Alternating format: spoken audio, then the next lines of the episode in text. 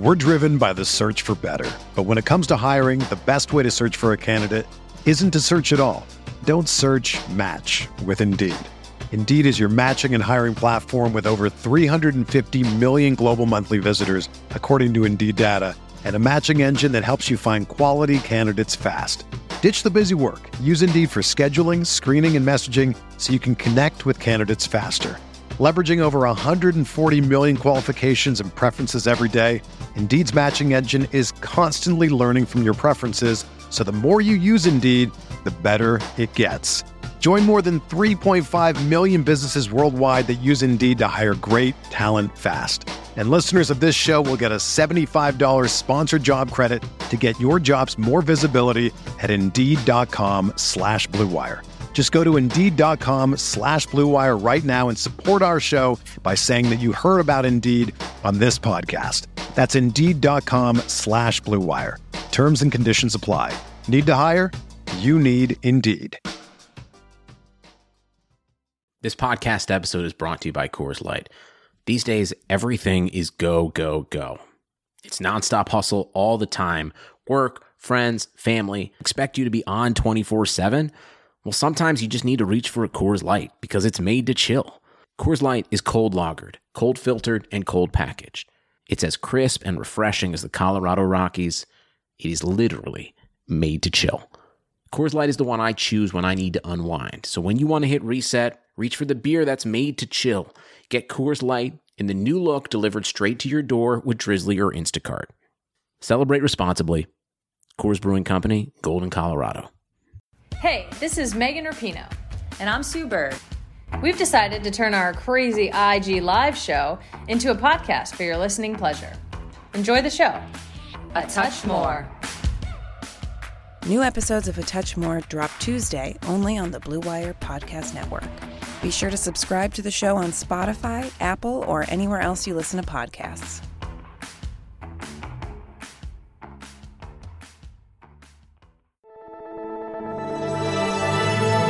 Blue Wire.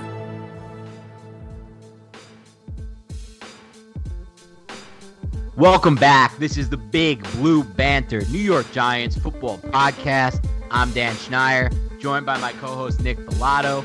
Today, we're going to dive into the Giants world of rookie undrafted free agent signings. We promised this pod was coming. We've now had time to dive into these players a little bit and talk prospects. We're also going to talk a little bit about some Giants news. Uh, today, head coach Joe Judge had a conference call with Giants beat reporters to talk about a lot of things logistics of the upcoming season, potential logistics for training camp coming up. Obviously, OTAs out the window as as of now. Normally we would have had rookie camp, things of the like. Instead, Joe Judge talked a little bit about the virtual meetings he's had with some of the players and some of that. Um, and talked a little bit about what we can expect to see from the offense and from the defense. Remember, a new coordinator on both sides of the ball. So things are going to look a little bit different. So let's start there, Nick. Um, but before we start there, I want to get a little bit of an update in the world of Nick Falato. A lot of people actually surprisingly enjoyed the the the tequila talk from last podcast. They they really scoffed at the fact that you would even consider drinking Jim Beam vanilla at any point. The fact that it's in your house and not poured down the drain. Just how did it get there? Did you buy it once? There's a lot of questions that came from that podcast. But what what else is new? Anything? Well, guys, I'm not I'm not a proud man, okay, ladies and gentlemen. Like I bought the thing, I knew what it was, I saw the discounted price tag on it, and I said, you know what, man, I, I could stomach this. I could stomach this. You know, young Nick Falato, young Nick Falato would go out and buy Travelers Club vodka. The thing was like 16 bucks for an entire handle. So, you know, I've never been one for the uh the finer things when it comes to the taste. It's just, you know, what's the end goal here? Is the end goal to have a good time and get messed up? I'll go that route. Now that I'm a little bit older, I don't. But you know what? I was feeling nostalgic, went the Jim Beam vanilla route. That's the case of that. Everything else, though, everything else, Dan and everybody. I mean, it's it's going well here. Just the same old uh, stuff. Just uh, enjoying grinding some tape, getting uh, familiarized with these undrafted free agents that we're about to talk about. Yeah, man. I mean, when you when I hear the word Travelers Club vodka, it reminds me of a time back when I was still in college. I think I was 19 years old at the time. Shout out Robin Gold, one of my buddies from high school, invited me down to Rutgers. I was home on break from school at Wisconsin, and we and he was having a party at his house. At you know they had a house. They were off campus. He was having a party, And I remember just before the party, they took out a bunch of bottles of Travelers Club vodka and they poured the Travelers Club vodka into empty bottles of Grey Goose. And then when the girls came over for the party, it was like nothing ever happened. I still to this day don't really know how they pulled it off fully and how no one ever figured it out, but it was genius. It was pretty genius, to be honest. Yeah, manipulative sociopath, but it's all yeah. good, man. yeah, no, there's I other fully- words that could probably be more aptly descriptive for what it was, but I'll, just take genius for that. I'll, I'll give him his credit where it's due. Um, but I fully support it, though, Dan. Fully support it. yeah, listen, it was it was an interesting move, but you know, I just had a good night in quarantine, Nick. I made I made homemade, I guess not homemade. I didn't butcher the cow, but I made hamburgers, uh, cheeseburgers in my apartment for the first time. I I'd never done that before. I like kind of uh, hand formed the patty with a little bit of chuck and brisket and and ground beef and made smash burgers, which was awesome because like that style, in my opinion, of cooking burgers, definitely better style on the cast iron, a shit ton of butter and caramelized onions, which also require a ton of butter. So I'm pretty sure I consumed a full stick of butter tonight. So definitely not good for the health. The health has been really going downhill since quarantine for me. Um, but you know, I enjoyed it. So sometimes just it's it's about being happy, Nick. Your arteries are probably clogging up as we record this podcast, but you know what? It's it's all good because it tasted well. It tasted good, you know. It was a fantastic cheeseburger. But let's talk Giants football, Nick, because that's what the people are here for. I Let's want to talk a little bit about the press conference today, or I guess it's conference call is the better way to say it, um, between Joe Judge and some Giants beat reporters. Because some interesting things I thought he said. The most interesting thing to me was he answered the question about what to expect from the Giants offense this year. Remember last season with Daniel Jones in his rookie year and Pat Shurmur, we saw a very specific scheme. It had West Coast principles, but it wasn't a full West Coast offense. We saw a mix of what he learned with Chip Kelly, and we saw different concepts. But more so for me, what I saw, what really, what I would say would define Pat Shurmur's passing game, and you could tell me if you think differently here, Nick, was a combination of two things: half field high low reads and mesh concept. Now, as far as that goes, do you see? Did you also see a lot of that, or do you feel like that was kind of a good way to to really sum up the the core tenets of what Pat Shurmur was trying to do? I think the half field reads and the high low reads definitely because they really operated uh, out of the quick game, which was something Daniel Jones did at Duke with David Cutcliffe, and it really he really had success there. Given the talent around him was not up to par with what the uh, ACC had. But mesh concepts are just they're they're common in a lot of different. Uh, right. yeah, they're they're common in a lot of different offense, so I wouldn't really include that in there. But the half field reads, quick game, get the ball out. Yeah. If you uh, if it's not open deep, just dump it down to that check down or that you know uh, tight end who's running that quick hitch or that snag route over the middle of the field, which we saw so many damn times. It was more along those lines than I would say the mesh, but the mesh was definitely you know a big part of that offense as well. But to be fair, they moved the ball pretty well from a passing standpoint, all things considered. Especially, you know, looking back at what some of the struggles the Giants had to mo- moving the ball from a passing game standpoint with Eli Manning during the latter years of McAdoo, and that was a very different offense. And and so as we move forward, I think that it was a quarterback friendly offense for Daniel Jones, and I think that that was important for him. And I think you should kind of always have a quarterback friendly offense. I'm not saying that won't be the case with Jason Garrett. And what concerns me a bit, Nick, is that while, you know, Judge said there will be some cousin concepts like there are in every offense, he said there's absolutely no carryover from last year's offense in any way, shape, or form as they move forward. And he said what Jason Garrett will bring to the Giants from an offensive standpoint is a combination of what he did in Dallas, but also what he's learned along the way. So for me, I'm a bit concerned. I know a lot of people are like, Daniel Jones is a smart kid. He went to Duke. He was going to go to Princeton. He can pick it up. Stop coddling him. But it's not really about being smart or not smart. It's about he got used to certain way of football with Pat Shurmur, with those high low reads, with those half field high low reads, getting the ball out quick, like you said. And that may have played a decent role in his immediate success, I think, in the NFL. I really do believe that, Nick. And I still have a lot of faith in Daniel Jones. We obviously know that, but I'm a little concerned with no offseason having an offense that is quote unquote has no carryover in any way, shape, or form. Does that concern you in, in any regard? I think the truncated off season makes me a little bit more concerned, but at the same time, I didn't expect necessarily a lot of carryover because this is Jason Garrett, who was a head coach for you know a ton of years, and now he's stepping back down to be an offensive coordinator. You know, I I- I knew that Jason Garrett was going to just basically wipe Pat Shurmur's system off. That doesn't mean there's not going to be some quarterback friendly things. Yes, Garrett's system stems from is it, it's an iteration of Don Coryell's passing attack. And Don Coryell was somebody in the 1960s, 70s who created a more vertical based passing scheme that has numerical numbers to call plays. So instead of, you know, the long verbiage of a West Coast offense, you have a, a play where it's just like a 5-2-5 f post swing or something like that and that basically tells you what every receiver is going to do like the 5 is i think a deep comeback a 20 route which would just be the 525 would be the inside receivers route. And I want to say the 20 route is just like an in route or a drag. And then another five is just a deep comeback. And then F post swing is just the F receiver, whoever that is the tag receiver in that play, runs a post from wherever he is on the field. He can be, you know, in the slot, he can be next to the quarterback, what have you. And the swing is just a swing pass to the other player that is probably a running back if it is going to be a swing. So basically the verbiage is a much more simplified way to call plays than a West Coast offense, I would say. We're not really 100% sure how much of Jason Garrett's 2007, 2008 offensive coordinator, what he called back in Dallas while he held that title, will come now in 2020. You know, right. there's going to be things that he's picked up with all the offensive coordinators he worked with Dallas, you know, with Kellen Moore, with Scott Linehan, and all these guys. So it's going to be interesting to see. And I'm, I'm not going to say that I'm overly, uh, I'm more worried about the fact that this whole COVID thing is going to restrict Daniel Jones from getting on field reps and practice reps in a new system. That's my biggest worry for sure. But I think he could learn this system and you know it's going to be an adjustment period but i do believe it's in his wheelhouse to do that given that he gets the necessary reps which is something that he might not. So that's the definitely the uh, the worry for me. But when it comes to garrett's offense i, I am not surprised that they're uh, wiping it clean because it's a totally different offensive coordinator with a totally different system. Sure and that, it's not as much surprising for me. It's kind of curious if it's going to be a seamless transition for him and if it's not and it's not something where i would you know be blaming Daniel Jones are really quick to rule him out moving forward if he struggles a bit at the beginning of this transition. Because, like you said, COVID related, he's not going to have the same amount of practice time, and he's going to be learning a brand new system. And that system doesn't necessarily fit some of the things he was great at in his rookie year. Now, that doesn't mean those are the only things he can do well in the NFL level. It doesn't even come close to meaning that. That remains to be seen. We're going to find that out with Jason Garrett.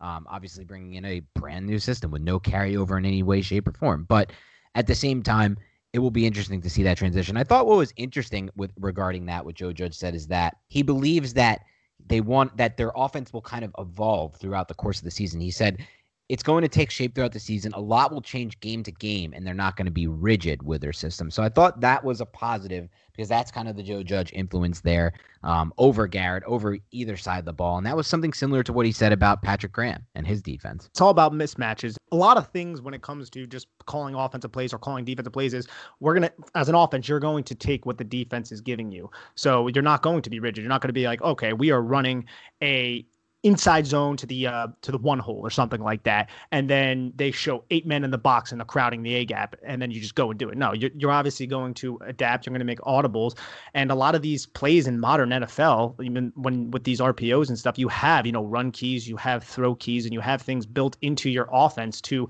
have several options post snap. So your quarterback reads a certain defender, that defender reacts one way, he takes away the first option, but guess what? That means there's going to be a second option in that defender's area to allow it to be open. That's kind of like what the zone read in the RPO game is all about: is reading a defender, uh, reading a run key and a throw key, and then reacting that way. You see it very common in spread type offenses all throughout college, but we even see it in the NFL today. It's it's out there now, you know. And we saw, and I can see Jason Garrett kind of implementing things like that. We see Doug Pederson do it a lot over there with Philadelphia. A lot of RPOs read that overhang defender, read that defensive end. If he crashes down, then you throw it. If he stays put, or you throw it, or you can keep it if you're an athletic quarterback. If he stays put, then you just hand it off and you take the three or four yards that you're going to get on the ground. So uh, a lot of play calls have a lot of multiple things built into them. Yeah, and I think I have enough faith in Jason Garrett to understand the the things that Daniel Jones did well and try to work them into his and, or try to work his system around those things. And I think that could be the case. I mean, in the end, what Judge is really saying here is that it's going to be all new terminology. And yes, it's going to be there's going to be different concepts, but at the same time, what he's really meaning, in my opinion, or at least in my or what I think he's meaning when he says no carryover in any way, shape, or form is really from a terminology based standpoint. That's what I, uh, that's what I can imagine too. Because again, I mean, it's still football. You know, right. the Pat Shurmur's still running, you know, smash concepts and Yankee concepts and, you know, uh, uh, Mills concepts. And those things are kind of universal in a lot of different offenses. Right. And they can be run from different formations. They can have different terminology, but it's still, you know, essentially the same thing. So I'm not going to focus too much on that part. You're still probably going to, you're going to see mesh concepts from Jason Garrett offense, Yep. even though it's not something that is prevalent in a, as it is in a West Coast offense. But in the right circumstances, you know, you're going up against man coverage. You want to create traffic in the middle of the field. Yeah. You have those two number two receivers on each side just mesh and hopefully creates a natural rub or those two defenders run into each other. You have one of those offensive players be a mush player, the other one be a mosh player. The mush player goes underneath the mesh point, the mosh player goes over top. They can even slap hands on the way back. That's what we taught at uh, FDU, you know, slap hands in practice on the way back, just so you guys form that continuity of, okay, this tag receiver's the under, this tag receiver's over. So in the game, they don't run right into each other, which you do see sometimes. And it's actually really, really funny when that happens. We saw that last year with the Giants. Oh, yeah. yes, we did. Yeah, but that for sure. And I, and I still think, you know, he's going to be like every other coordinator in the NFL who understands the value and importance of, of running those slot vertical routes. I mean, that's where the game is won, in my opinion, in the NFL these days. The, the amount of big plays I see coming from the slot vert is just, it's, it's exponential. It's growing year after year after year. So I still think that's going to be a big part of this game plan and this passing offense. I, I agree. Slot vert also. I mean, especially the tight end vertical. It's basically like rendering this too high defense, like cover two kind of defense, is almost you know obsolete. Yeah, you have both safeties go to the numbers, and then that once that middle linebacker carries the tight end, you know, ten yards off, then then he's past that. You put a nice touch ball right in between that safety and that linebacker, and that's like an automatic thirty yards right there. And uh, it's uh, it's it's interesting though, man. Like I'm I'm I'm excited to see how this whole thing comes together because I think of Giant fans, we're all kind of lockstep and aligned with everything that Joe Judge is preaching. He's saying all the right things, Hmm. and I think we all feel good about the people who are in place here. And now we just got to see if it's going to translate on Sunday. And it might not initially, given you know COVID and everything that's going on, this truncated off season. But like, I feel like the Giants are in good hands with this coaching staff, who are all teachers. One of them has a do- one of them's going for a doctorate in education. The other one's a Princeton grad. The other one's a Yale grad. So you're talking about some really smart people who've been around football for quite a while. Yeah, and I think we'll I think we'll a lot of what we expect from Graham on the defensive side of the ball, we can probably be we'll, we- we'll probably be pretty close on, and we're going to do a whole podcast breaking down Graham's defense coming up. We probably won't do the same though for Garrett because, like I was just about to say, I feel like that's more of a mystery what we're going to get from Garrett. Like you could, yeah, like you said, you can look at what he did in those early, you know, before the 2010s there in Dallas as the coordinator, but that it's tough to say based on all the changes that we've seen from NFL offenses and defenses and personnel groupings we're seeing on the field that we're going to see a similar offense during the 2007, 2008, 9, whatever range as we're going to see from the Giants in 2020 now, especially considering everything that he kind of learned that worked with Linehan when he was there and then obviously more recently with Kellen Moore there in Dallas and some of the things they did well um, with Moore. So I think that it's going to be a combination of all those things. It won't be as easy to see because he was, again, the head coach. He wasn't coordinating the offense for Dallas for a long time. that carries so much more responsibility. And you know what, man? It's probably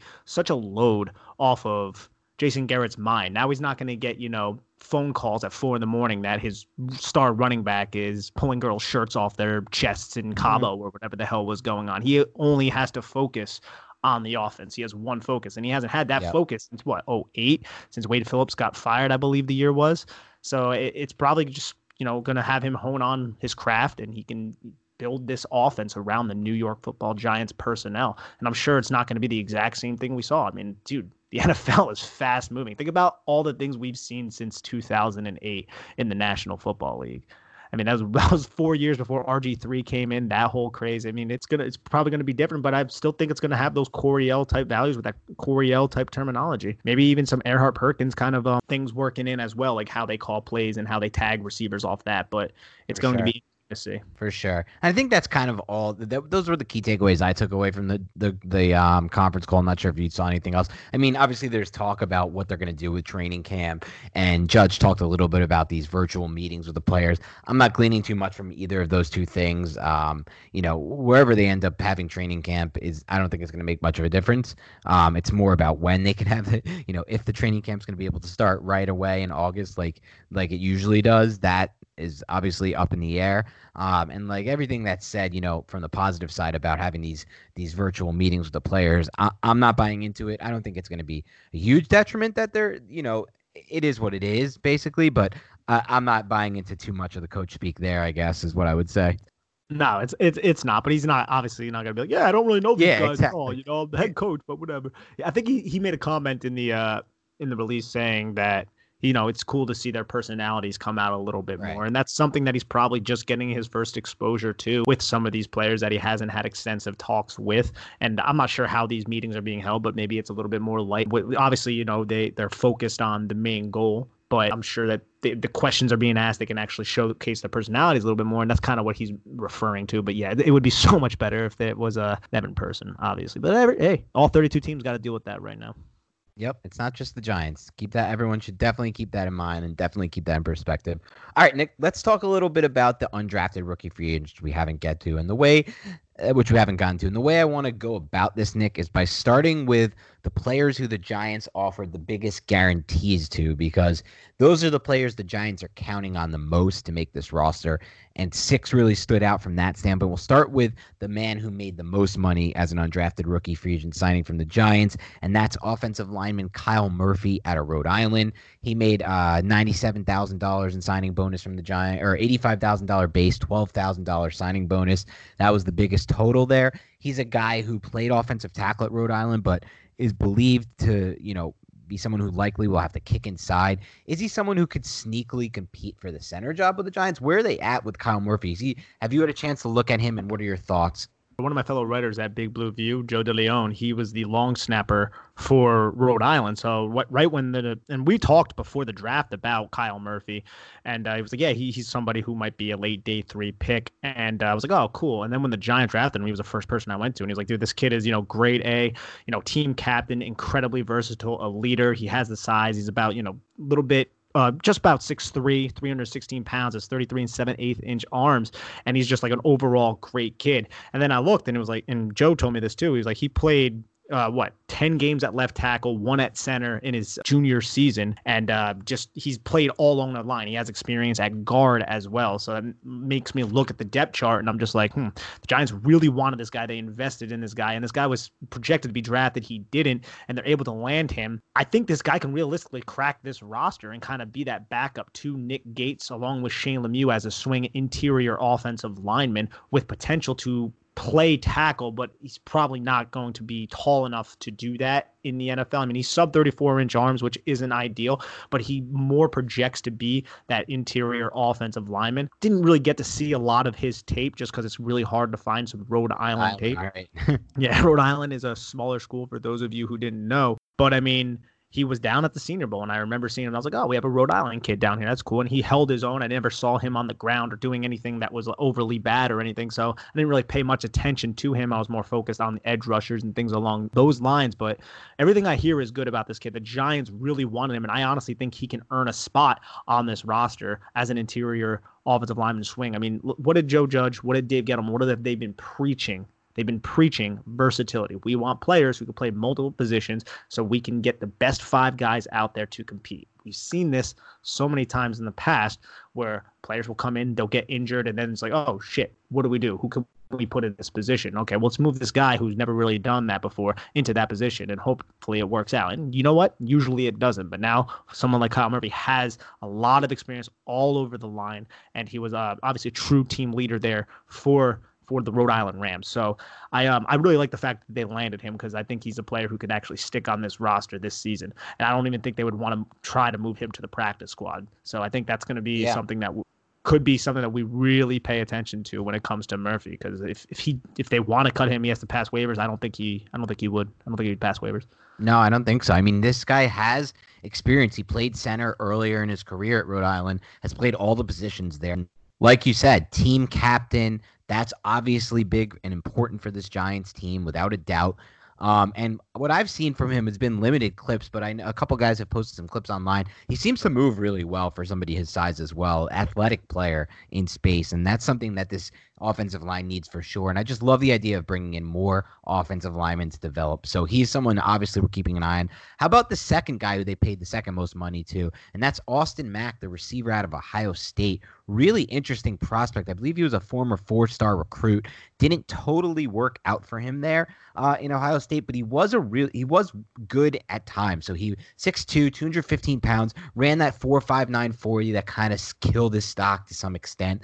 But I think he's I think when I watch him play, from what I've seen, he has really good body control, and that's something that's really important. And you can't teach these receivers, and often at all, oftentimes it allows them to stand out at the next level. What do you make of Mack when you've gotten a chance to watch him? I actually really like Mack. I think his body control, his strength at the catch point through traffic and through yeah. contact are things that really just kind of pop out on film. I was actually watching film on him uh, recently. I want to say it was last night, and uh, he was just he would just come up with really big catches on comeback routes or routes over the middle of the field, absorb a huge hit, and just hold on to the ball. He has 10 inch hands, which are pretty damn big hands that he jumps up he plucks the ball out of the air. Doesn't seem to have an issue. He'll have his occasional concentration type of drops. I don't see somebody who is going to excel as a uh, somebody who can create separation through his athletic ability, but he seemed to be a nuanced route runner. And he was another one who was down at the Senior Bowl who showed that. You know, he really his vertical stem looks the same as basically every other. Um, he doesn't kind of uh, give you a tip of what break he's going to do, whether it be outside, inside, a post route. It's just straight and it's pretty fast. It's quick off the line of scrimmage, and then he's able to sink his hips really quickly and explode off the break. So I really like how he kind of breaks and his speed in and out of routes. And I do think his double move is pretty nasty too, which he flashed. So I think he can definitely be somebody because the Giants didn't invest in the wide receiver position like we kind of thought they would later. That could really crack this roster. We don't know the long term standing of Golden Tate with this team. Sterling Shepard literally is one big hit away from, you know, we, we're not sure. And that's something that's very concerning. So you're kind of left with Darius Slayton. And I think this Austin Mack, he can come in here, six foot one, 208 pounds. He has the size. He has a solid catch radius, too. Not as uh, big as his a Buckeye counterpart who's on the Giants, Binjimen Victor, who has like a Brandon Aiyuk esque kind of catch radius. It's actually really ridiculous, but he's very very thin. But no, Austin Mack, man, I'm uh, I'm actually really excited for uh, his ability to crack this roster. I don't really know how he is on special teams, and his production, 27 catches for 361 yards and three touchdowns this past season, isn't great. I want to say he was dealing with an injury. Yeah, he never had a 100 yard game at Ohio State, so it definitely was kind of a letdown when he went there. But I do think uh, the Giants got a solid player here who has the nuance and the uh, strength at the catch point that you want in a uh, kind of a possession type of a receiver. But he's not those kind of burners that uh, that a lot of people are looking for these days. Guys, looking to last longer and go a few extra rounds? Get to BlueChew.com. BlueChew.com has the first ever chewable that brings your performance in the bedroom to another level. They've got the same active ingredients that are in Viagra and Cialis, so you know they work. And since they're chewable, they work faster. You can take them anytime, day or night, even on a full stomach. Plus, you don't need to go to the doctor's office or spend time waiting in the pharmacy line.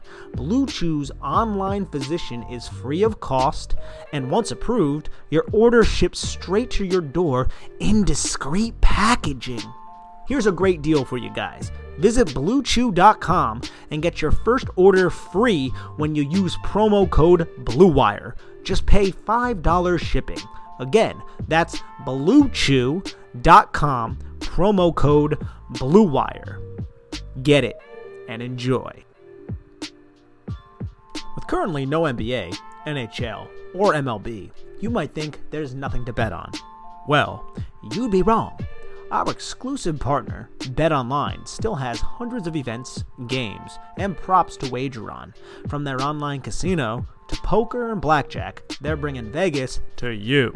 Missing the NFL? No problem. BetOnline has live daily Madden NFL 20 simulations you can bet on. You can still bet on Survivor, American Idol, Big Brother, stock prices, and even the Nathan's Hot Dog Eating Contest. All open 24 hours a day and all online. Go to betonline.ag and use promo code BLUEWIRE to join today and receive your new welcome bonus. Bet online your online wagering solution. Yeah, and I'm intrigued by all these players that they signed that are from big programs, didn't exactly get a chance to play at those big programs, didn't have the opportunity, but obviously have the talent.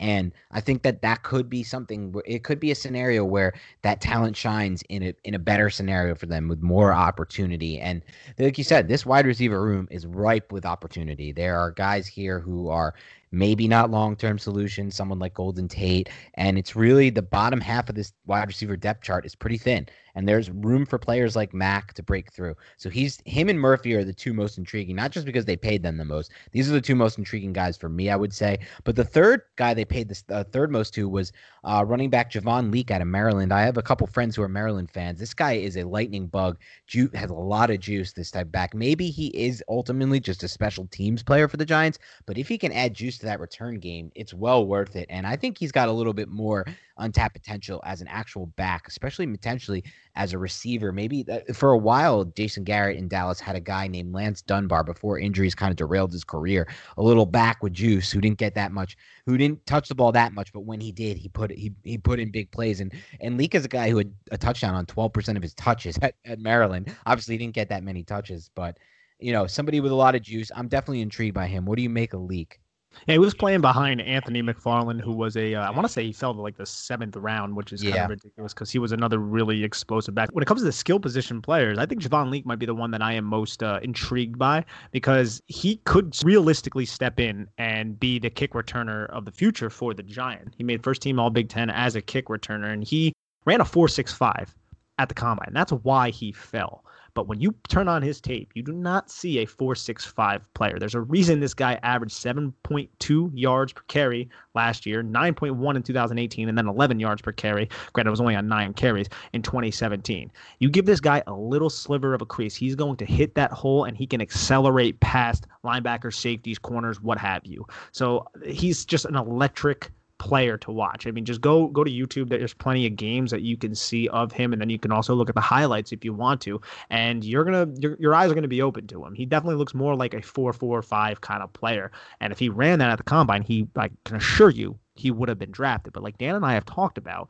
that combine was weird this year, man. A lot of players yep. were dehydrated. These guys woke up what 15 hours before 15 16 hours before they had to t- it didn't really make a lot of sense when it comes to maximizing the athlete's athletic ability, which should be what the combine is all about. But instead they went towards the okay, we need to maximize our gains from when it comes to media coverage. And that's kind of what it was all about. So if Leake was able to run that, you know, 445, 446, what have you, he would have certainly been drafted, and he obviously didn't get that opportunity. Ran a four six five, and the Giants are the benefits of that. I, I think he can crack this team as a special teamer, and maybe even somebody who can spell Saquon Barkley. I mean, let's think. The Giants went into Foxborough last year with Jon Hilliman as their starting running back, as a workhorse, essentially. So this team has Dion Lewis, and now you have Javon Leake, somebody who can come in, and I don't think he's ready to be a starter or anything like that, but he's somebody who you can put back there, run a little bit of 20 personnel, two running backs, go into the flats, maybe do something uh, creative with the running backs. I, I think it's a, uh, you know, two very electric players with him and obviously Saquon Barkley, who is, um, you know, unworldly.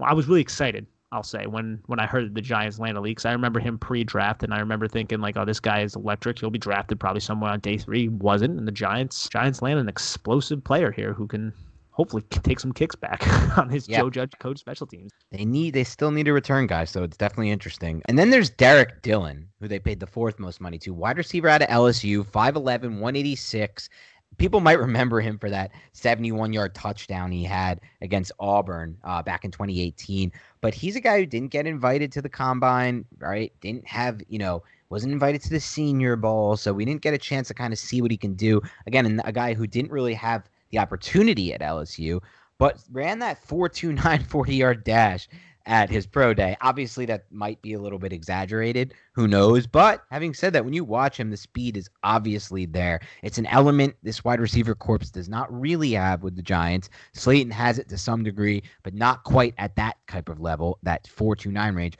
Corey Coleman maybe, but again, injuries have really started to take a toll on him. Who knows if he's the same four three uh, route runner, you know, four three receiver he was when he came to the draft. So I'm intrigued by the fact that he adds a speed element to the Giants for sure. When you're buried on the depth chart behind Ja'Marr Chase, Justin Jefferson and Terrace Marshall, yeah. you're you're probably not going to see the field that much. I mean, Derrick Dillon, I want to say Terrence Marshall got hurt mid-season. He ended up kind of earning that 11 personnel role, and uh, he had 15 catches for 202 yards, two touchdowns this past year. But again, he was buried on that depth chart. But he is an explosive athlete, and you can see that highlight against Auburn, and you'll definitely recognize it. If you turn on his tape, you won't see him flash too often because he wasn't really utilized in that offense because he was playing with a top five pick next year and a top 25 pick this year uh, with Joe Burrow. But I, think he, um, you know, he has like a lot of these guys, they have uphill climbs to crack the roster. But Dillon has that trump card that you and I talk about, those trump cards that you want to take risks on. He has that explosive speed. And the team really does not possess a player like this at the wide receiver position. So if he can come into training camp, have his head on a swivel, learn this offense, and be a deep vertical threat to kind of open up things underneath, Derrick Dillon might be sitting pretty to try to crack that 55 man roster. Yeah, he's someone who I'm definitely intrigued by as well. And then then there's Binjimen Victor, the guy who they paid the fifth most guaranteed to. And he's another interesting prospect to me, another Ohio State wide receiver. We, interesting body type, 6'4", 200 pounds. You would think a guy like that, who's light but but lengthy, would have a better 40 time. He had a 4'6". That's probably what dropped him. But another guy, four-star recruit, um, you know, has the height, was definitely a player they utilize in the red zone. He scored a lot of touchdowns there with Ohio State. Maybe the Giants see him in a similar niche role. We've talked a lot before about how Jason Garrett wants height and size uh, for this offense. So, what do you make of him? Is he someone who could crack the roster?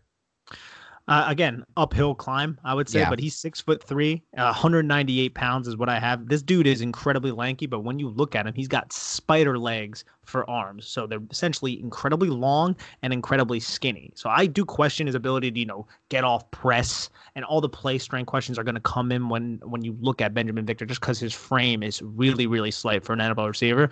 But the thing that is intriguing, man, like I mentioned before, is that catch radius. He has 34 and 1 8 inch arms, and his wingspan is 81 and a half inches. For perspective, man, that's longer actually than Brandon Aiyuk's. And wow. Brandon Aiyuk had a, an incredible wingspan, was drafted by the 49ers. So you're talking about, I don't have the numbers of mock draftable in front of me, but he's probably in the 95th percentile for arm length at the receiver position, if not more. He could be at the 99th. And that's very, very important in jump ball situations. But in those situations, you need to be able to fight through contact and be an absolute dog in those situations. At 198 pounds, it's going to be very hard when you're going up against really physical cornerbacks. So that's definitely a concern. But he can add some weight, he can add some strength, and hopefully not infringe on his speed. I didn't think he was a 4 6, thought he was a little bit faster than that on tape, but I still don't see a burner. So the Giants went out, they paid all three of these receivers, you know, top five money in the uh, undrafted free agency pool. So they're going to have them all compete. And all three of them can do different things for you. I think Victor, you know, in that if he adds some strength, can be that jump ball receiver, you know, vertical threat when it comes to just kind of being a big body receiver like Dez Bryant was. Obviously, he's nowhere near Dez Bryant, not comparing him, but just for reference. Austin Mack, a little bit more of a possession receiver, technician, whereas Derrick Dillon is that speed element. So I think it's interesting to see how the Giants are going to kind of uh, which one of these guys can make the roster, and also you got to think uh, how's uh, Corey Coleman going to play into this too? Because I mean, you have yeah. the three receivers locked in, so Corey Coleman can he be healthy enough to kind of uh, recapture that first round uh, talent that he was uh, projected as coming out of Baylor? But you know, all the injuries have kind of taken his toll there. But Victor, he's interesting, but he definitely has an uphill climb. Yeah. And then that those were the guys they paid the most. They also paid Case Cook. Uh, is it Cookus or Kukas, Nick? I think it's Kukas. Yeah, Pace Keku's quarterback. Uh, interesting lower guy out of Northern Arizona, but that you know they paid him a decent chunk. But with the Cooper Rush signing, I think that's going to kind of seal his fate. Um, unfortunately for him, I mean, he'll, you know, he'll be a camp party, he'll be a live arm, but no one who I think is going to really break through. Are you see that any differently? No, I 100% agree. But Kukas, man, he can rip it. He he no, has. He, he can rip it. He has velocity on his on his balls, man. So it's uh he has an impressive arm for sure, but the quarterback room is already crowded right now. So he's too crowded, I think. Yeah. So I, I I so for him he doesn't stand out as much for me by any means, but there's a couple of other interesting guys. Um, the guy whose name I can never pronounce when I when I go back in this Ola, Olawale Batiko. Is it Olawale Batiko the edge? Olawale Batuku. Batuku. Yeah. Transferred from USC to to Illinois, but he, tra- he had nine sacks after transferring. 6'3", 250, 4'7", um, and he's kind of new to the game, but he was a five-star recruit at USC. And he's someone who I think is really interesting moving forward, just because again we're looking for guys that can play like specific roles for the Giants. And especially at the you know on the edge. There's going to be guys rotating in and out, different downs and distances. So I'm a little bit intrigued by him. He's probably probably the guy I would say I'm most intrigued by out of the guys we haven't mentioned. How about for you? Who else has really stood out to you from their other undrafted free agent signings? So I like Batuku because he's relatively new to playing football. His family emigrated to America from Nigeria in his sophomore year of high school, and then in like in his first two years playing the sport, like everyone just kind of flocked to him because he had the size and he was an explosive player. And I saw an explosive player on tape. I saw someone who can convert speed to power. So those are kind of foundational pass rushing traits that you look for, and you say, okay, you can work with a lot of the other things. Now he is uh, relatively raw just because he doesn't have that much playing playing experience because he dealt dealt with an injury. I want to say he injured his hip at USC before he transferred to Illinois. So I'm actually really intrigued because he has that size that you're looking for. He has those athletic components. Now he's not somebody who's going to bend the edge like crazy or anything like that, but he does have you know a good first step, something that you're looking for out of these undrafted free agents, and uh, he has the pedigree of just being a five star recruit, which is something that these teams do look for because he once had a lot of people looking at him. He captured a lot of people and he earned that five star pedigree. What happened in college to kind of slow him down, whether it be coaching staff not maximizing him or him just not meshing with the uh, scheme fit, or it could just be an injury, which he dealt with. So, and I know a lot of at Illinois, I want to say he was, you know, used a lot when uh, slanting and uh, slanting inside and things like that. It wasn't as traditional as some of the other defenses. But uh, I mean, 13 tackles for a loss, nine sacks. I mean, in 10 games too, because he missed three games for yeah. an ankle injury. So that's uh, something that you can't really just bat your eyes at. But uh, so my favorite defensive player, I think, uh, between it's between Bituku and this one, and that's Dominique Ross, a linebacker from North Carolina dude, he's a he's a versatile and he's tough and he's smart and he can yeah. hit, man. And you know what? He, I don't know his ten yard split, but I would imagine that it's it's good because he can he has this quick acceleration right before he hits somebody to make a tackle. It's uh his closing burst is really evident on film, and uh, I mean he was used in such a creative manner, which I really think he's going to make the team. And I would not be surprised if he made the team over T.J. Brunson and Tae Crowder. I mean he lined up uh, according to Pro Football Focus for the Tar Heels 328 times as a slot corner, 185 times on the defensive line, and 162 times in the box. And this is a linebacker that we're talking about. And he's somebody who seemed uh, well versed to play man coverage in the short to intermediate, which is what you're looking for from a linebacker, has good athletic ability. I was just impressed by the the little bit of film that I did end up seeing from him. I don't know if he has the uh, the mentals, as they say, of a T.J. Brunson within the box. I didn't really get a, a sense of uh, whether he was positive or negative in that light, but I saw an explosive athlete at the second level who can do a lot of different things. And if that's not Patrick Graham, I don't really know what is. Right, definitely a player I'm gonna have to take a, lo- a deeper look into. Then Nick, I'm very excited now to kind of dive in there. Yeah, he's he's an interesting watch. I think Dana Levine is uh yep. the kid from Temple, the edge rusher. He's six foot four, two hundred thirty five pounds. Fell out of the draft and that that's going to happen sometimes. But uh, he's definitely a chirper. I'll tell you that much because uh, just watching his film, he was always in a tackle's face chirping, and uh, he definitely has that kind of chip on his shoulder. But he's another one who can convert speed to power. Power has solid bend around the corner. His athletic ability, it's pretty good. He's a twitched up kind of athlete. Against the run, it's not always there. He can get bullied and stuff like that. So he definitely has some things that he can work on. I mean, he's a little bit lighter for an edge player, but somebody who's definitely moldable. So I, I think the, those between those three players uh, Bituku, Levine, and Dominique Ross. They're uh, they they got some good undrafted free agents who realistically can compete for this roster. And yeah, Dana Levine's an interesting guy to me. I've, I've seen the clip of him sacking Daniel Jones from a year ago. Really explode showed a lot of his explosiveness, I thought, on that clip. But then I watched a little more and I still saw that. And I'm, and I'm normally looking at a guy like this, 6'3, 235, you know, 4'8'2, not super athletic. I'm, this guy will never make the NFL. But in Patrick Graham's defense with Joe Judge, it's going to be a defense where these guys off the edge are really used in very unique roles based on the down and distance and aren't going to be asked, you know, they're not going to need Dana Levine to set the edge. He's not going to ever be used in that role.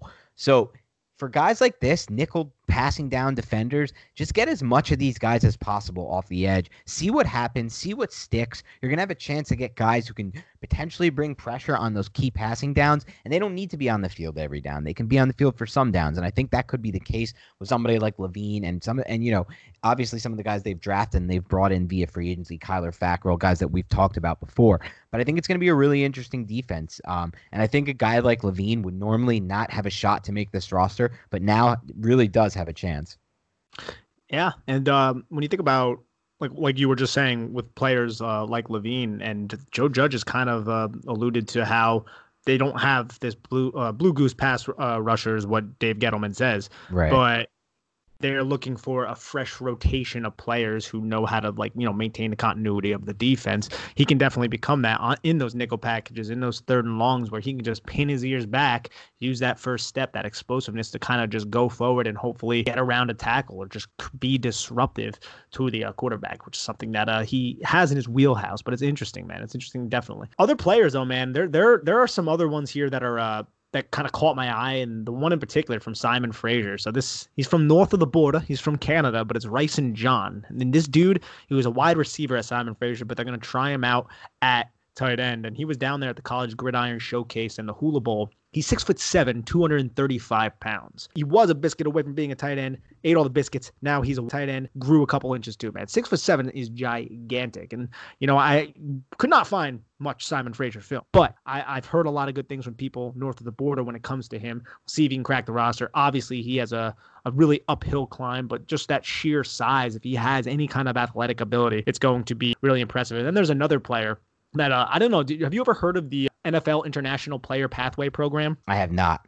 Yeah, it was instituted in uh, 2017 and it aims to provide international athletes an opportunity to compete at the NFL levels, prove their skills, and ultimately earn a roster spot. And I'm reading it verbatim. I just don't memorize those kind of things. But basically, they award international players to the 90 man roster to see if they can crack the roster from NFL Europe. I guess it's a way to kind of cross promote. So there is a player, Sandro Platzgummer, a running back from uh from the uh what team he played for the Raiders out there in the German football league. I don't know uh, I don't even remember what city these Raiders were based out of, but he was a he's an interesting player. I don't know if he actually has the athletic ability to crack the roster, but he was somebody who had 15 total touchdowns out there for the Swarco Raiders and he's not even on the depth chart when I looked, but I went to giants.com and they had him there and I just thought it was interesting the Giants were awarded one of these players from Austria. I think I'd throw his name out there.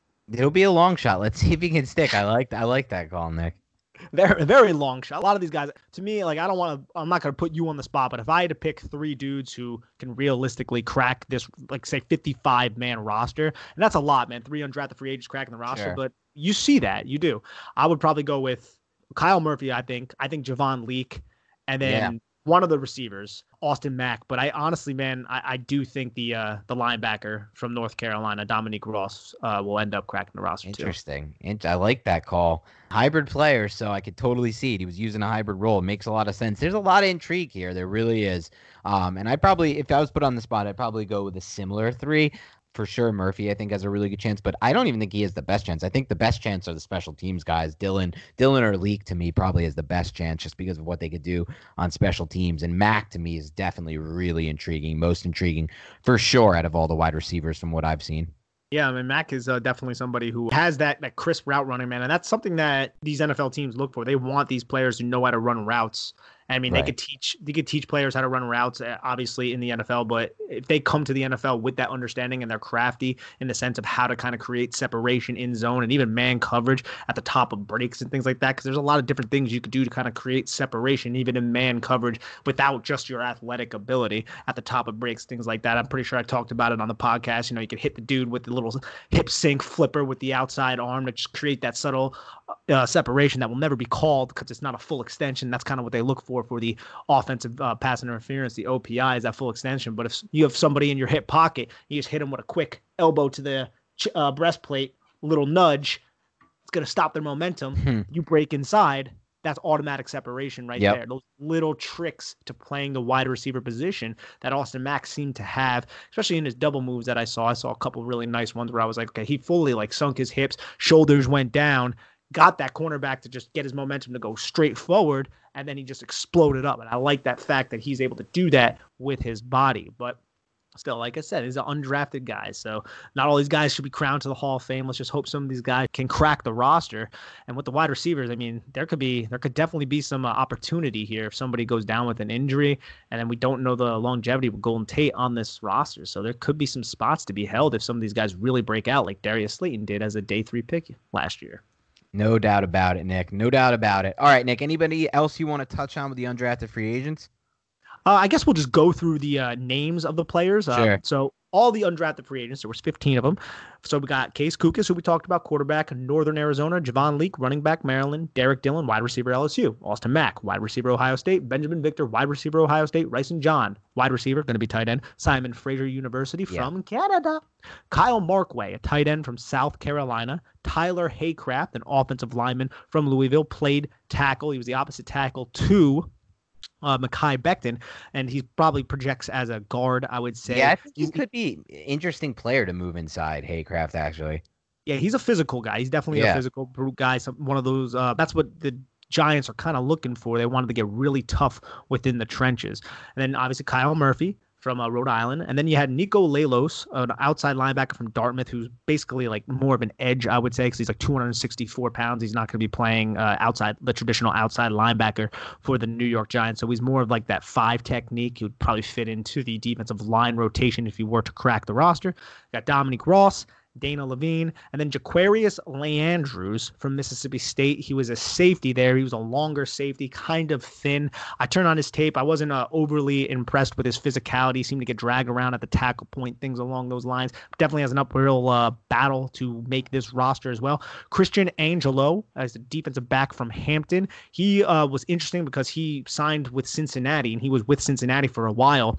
Uh, I want to say it was maybe a season, and then he transferred to Hampton. So he was a a uh, power five player for a while, and then he transferred to the smaller Hampton, and he was a good uh, cornerback down there. But again, the level of competition is is it's very hard to kind of judge, but by all counts, he's a good athlete and he has NFL size. So that's something that you're definitely looking for. And then there's Malcolm Elmore, a defensive back from Central Methodist. And he is 5'11, 185 pounds, had 11 passes defense in 2018 for the Eagles in the NAIA conference. And he was also a scholar athlete. So he obviously has the brains, which is something that this team seems to really want to uh, invest in, these smart players you know, a lot of resources have been poured into guys like this, smart players who they can, be versatile, potentially, you know, former team captain types, all those type of guys. It's a different type of roster they're moving forward with.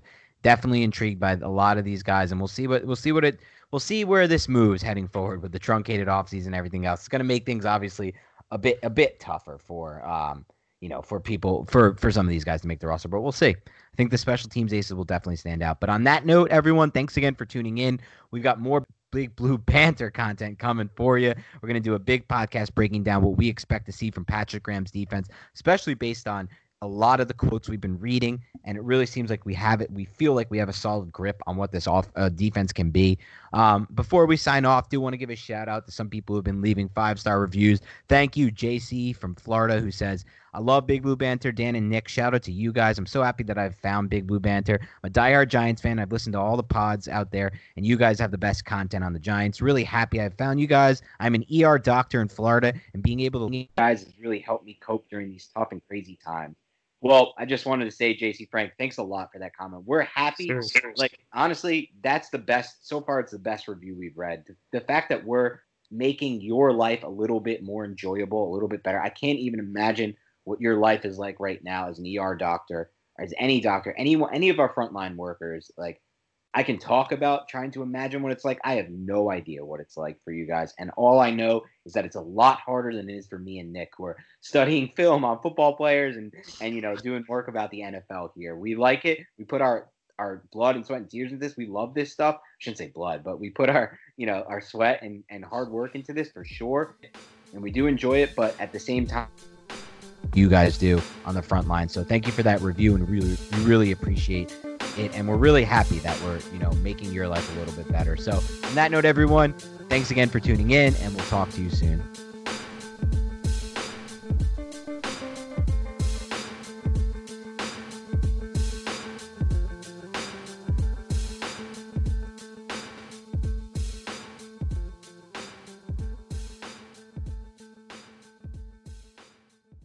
Everyone is talking about magnesium. It's all you hear about. But why? What do we know about magnesium? Well, magnesium is the number one mineral that 75% of Americans are deficient in. If you are a woman over 35, magnesium will help you rediscover balance, energy, and vitality. Magnesium supports more than 300 enzymatic reactions in your body, including those involved in hormonal balance. From functional medicine doctors to mental well being and female hormone experts, we all know that magnesium is the one mineral to improve all aspects of well being and health. But which one? Magnesium Breakthrough from Bioptimizers, the trusted choice recommended by leading experts with seven best absorbed forms of magnesium to ensure your body receives the support it needs for overall well-being. Go to bioptimizers.com slash balance today and use code BALANCE10 for 10% off. Support your journey to wellness at B-I-O-P-T-I-M-I-Z-E-R-S dot com forward slash balance. Magnesium Breakthrough from Bioptimizers, your foundation to optimal health and vitality.